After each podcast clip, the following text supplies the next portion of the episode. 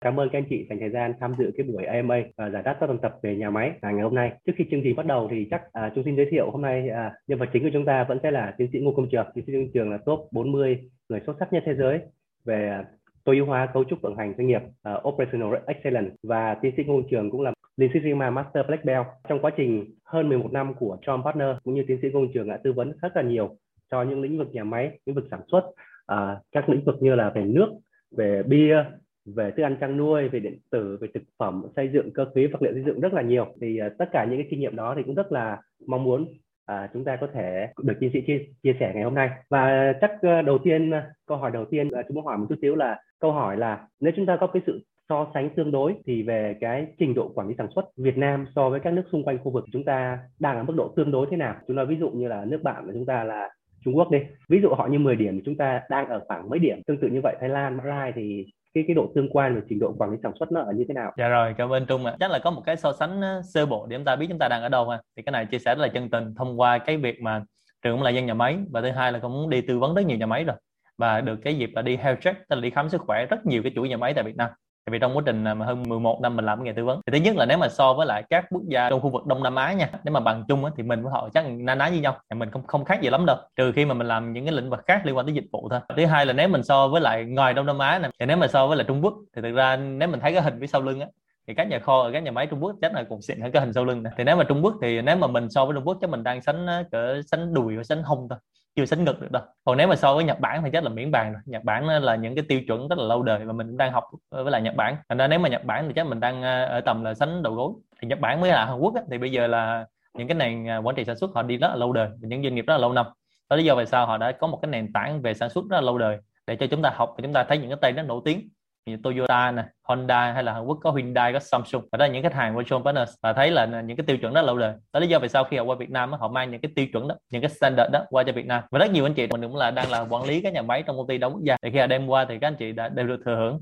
Và trường cũng vậy không trường không phải là ngoại lệ trường cũng được thừa hưởng từ cách nền à, quản lý sản xuất từ các công ty lớn. Đó đó lý do vì sao mà chúng ta phải hiểu chúng ta so sánh như vậy. Còn nếu mà so sánh ở Mỹ với lại châu Âu thì phải tùy nước. Ví dụ như à, Mỹ thì chúng ta sẽ thấy là Mỹ với Nhật Bản ở một cái đẳng cấp rất khác so với quản trị sản xuất rồi. Ở Mỹ hầu như là sẽ không ai nói về 5S, không ai nói về VM, không ai nói về Kaizen, không ai nói về game buy vì nó là đi vào đời sống hàng ngày rồi. Mà ra đường mình cũng thấy nữa. Ra đường thấy cái nắp cống nó làm hình tròn, ra đường thấy nó làm vokayoke, ra đường thấy làm 5S thì những việc nó đi vào trong đời sống rồi còn ở bên mỹ thì sẽ cần những cái quản trị ờ, cao hơn trong sản xuất còn ngược lại thì châu âu thì tùy nước ví dụ như là cái nước mà tất tất cả mọi người đều biết đỉnh cao sản xuất ở châu âu đó chính là đức thì đức là một cái tiêu chuẩn rất là cao thì nên nếu mà mình so với Đức thì chắc mình học còn dài dài. À, còn các nước còn lại à, trong cái khu vực à, Tây Âu á, thì nó sẽ họ sẽ hơn mình một cái đẳng cấp khá là xa và rất là lâu đời. Đặc biệt là trong những ngành mà yêu cầu tiêu chuẩn cao ví dụ như là GP à, cái ngành về thuốc cho người thì nó đã ở một cái tiêu chuẩn rất là cao. Còn lại thì đa số các cái ngành còn lại thì người ta vẫn là bước tiến sớm hơn. À, thì thực ra ở đây chia sẻ là quay về lại á, bản chất của Việt Nam mình thì tất cả các công ty không bao gồm mà lĩnh vực sản xuất không đâu, các doanh nghiệp nói chung. Thì chúng ta đều bắt đầu rất là non trẻ sau những năm 45 hay là 75 thì nó mới mấy chục năm thôi. Trong khi người ta là đến những doanh nghiệp cả trăm năm hay là cả 200 năm 300 năm, những tập đoàn như là Cargill, như Bayer, người ta đã có những lịch sử là 150 năm rồi. Khi mà mình vào mình sẽ thấy là 150 năm trong một ngành quản trị sản xuất với lại một cái ngành mà đang bốn năm chục năm. Ví dụ ở Việt Nam thì có tập đoàn thành công thì rất lâu đời, khoảng tầm à, trên 40 năm. Còn các doanh nghiệp còn lại thì 10 năm 20 năm thì bình thường thành ra nếu mà so với thành công là 40 năm so với họ là 150 năm thì khoảng cách rất là xa. Đặc biệt là những năm mà sau đó ví dụ như từ năm 100 đến năm 150 của Mercedes hay là hay là Cargill thì nó còn rất là xa. Thành ra quay về lại thì chúng ta thấy là hiện trạng ta như vậy. Tuy nhiên á, là chúng ta sẽ có một tín hiệu tích cực đó là cái gia tốc phát triển. Tức là người Việt Nam thì học hỏi rất là nhanh. Gia tốc của mình phát triển rất là nhanh và trong vòng 10 năm gần đây thì gần như là một số kiến thức quản trị đã được chia sẻ ở Việt Nam. Thì cái gia tốc càng ngày càng nhanh lên. Thì rất là hy vọng qua cái phần chia sẻ này bên Trung thì trong khoảng tầm 10 năm tới từ năm 2022 tới năm 2032 chẳng hạn, thì chúng ta sẽ thấy tiếp cận được những kiến thức quản trị tốt hơn. Và hiện nay thì nếu mà so với những ngành, ví dụ như chúng ta sẽ thấy một bức tranh nó sáng như là bức tranh blockchain đi, thì chúng ta không không thua ai, đúng không?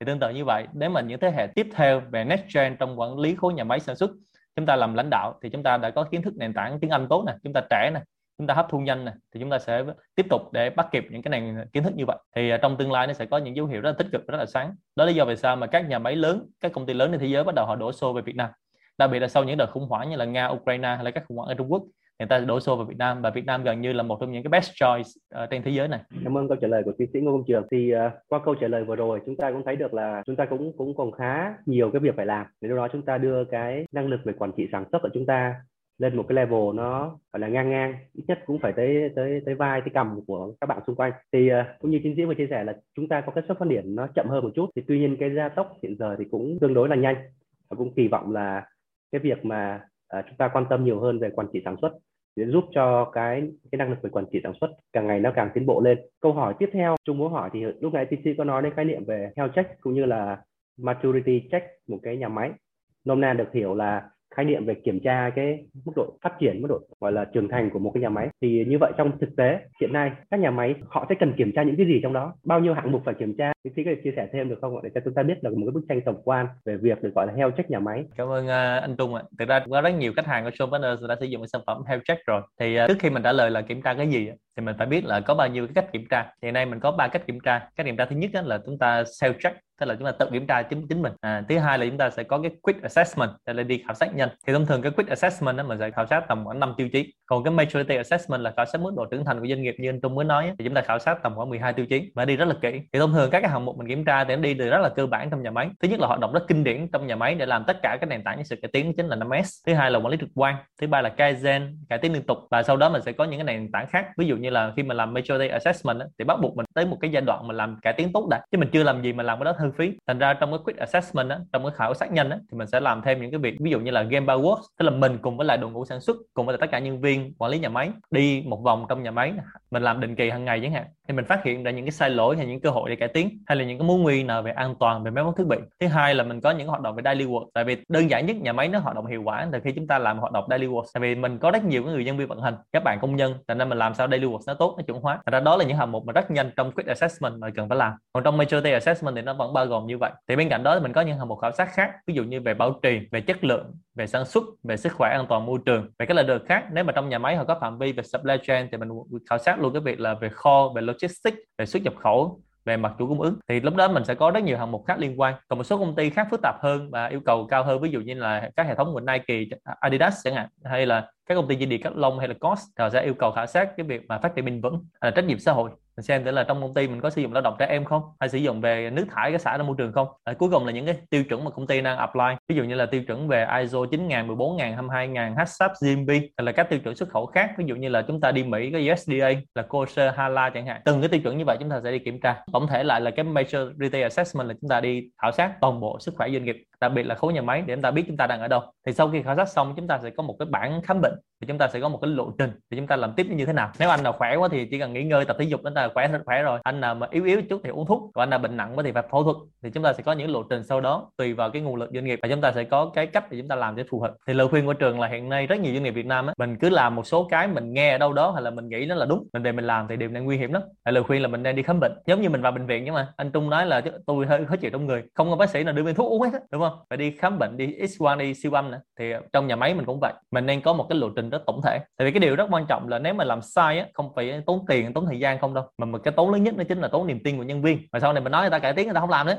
Tại vì người ta nói rằng là người ta làm hoài giờ không có hiệu quả người ta không làm ra đó là cái lộ trình mà trường chia sẻ ở hai góc độ để các anh chị có thể có hai góc nhìn khác nhau. Dạ, yeah, cảm ơn uh, câu trả lời của tiến sĩ Ngô Công Trường. Câu hỏi này liên quan đến một một câu hỏi của một bạn khác. Thì nó cũng hơi liên quan đến ý về gọi là theo chết thì bạn hỏi là nhà máy nó có hệ thống quy chiếu xếp hạng không? Theo là rank ABC gì đó không? Hay là có những sử dụng những cái chứng nhận nào đó không? Như là Lead hay Lotus hay như thế nào? Cảm ơn Trung. Dạ, cái câu số 2 trả lời trước về câu số 2 là phải hiểu rõ đã. Rồi sau đó mới quay về lại trả lời câu số 1 những cái tiêu chuẩn Lead hay là Lotus á, là những cái tiêu chuẩn xanh trong nhà máy á. thì đó là một cái tiêu chuẩn nó giống như các chứng nhận khác về ISO hay là gphsat trong tiêu, tiêu chuẩn của mình. Thì nó không liên quan về cái việc xếp hạng nha. À, thành ra LEED và Lotus chúng ta cần lấy thì lấy thôi và nó liên quan tới một số cái yêu cầu khách hàng. Quay về lại cái yêu cầu xếp hạng của anh Trung á, thì hiện nay nó không có một hệ thống tiêu chuẩn như ISO để xếp hạng các nhà máy. Tuy nhiên là bên cạnh đó mình sẽ có những hệ thống phi tiêu chuẩn. Tức là phi tiêu chuẩn không phải là không có tiêu chuẩn mà bên trong nó có rất nhiều tiêu chuẩn khác nhau. Thì hệ thống phi tiêu chuẩn mà nổi tiếng nhất hiện nay đó là hệ thống là World Class tức là hệ thống tiêu chuẩn thế giới.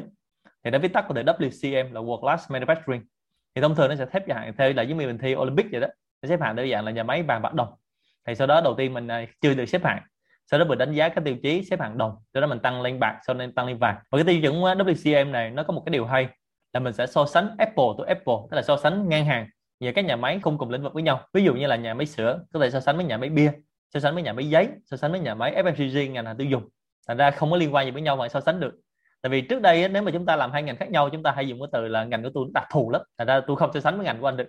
Nhưng mà khi mình dùng WCM thì chúng ta so sánh các ngành với nhau được và chúng ta có những chỉ số chung chúng ta ra đường chúng ta nói với nhau người ta hiểu được. Và đây cũng là một cái tham vọng của John Partners khi mà triển khai cái hệ thống đánh giá tiêu chuẩn. Hy vọng là sau này ở Việt Nam mình sẽ có những hệ thống đánh giá tiêu chuẩn như vậy. Nó không chỉ giúp ích cho các nhà máy mà các anh chị đang làm mà nó còn giúp ích cho các anh chị trong khối nhà máy nữa. Ví dụ sau này tôi nói là à, anh Trung là giám đốc nhà máy tiêu chuẩn world class của vàng thì phải hiểu là anh Trung là đẳng cấp như thế nào. Các chỉ số liên quan tới hiệu suất năng suất chất lượng nó như thế nào. Thì tương tự như vậy nếu mà các nhà máy vàng họ cần tìm giám đốc nhà máy thì chúng ta sẽ có những cái tiêu chuẩn nó qua áp dụng thì đây cũng là một khái niệm rất là mới ở Việt Nam. Thì có thể là các anh chị có thể nghe xong về nghiên cứu tìm hiểu thêm. Hiện nay em đã có một số cái doanh nghiệp lớn tại Việt Nam đã cùng với là show Partners áp dụng hệ thống một rồi.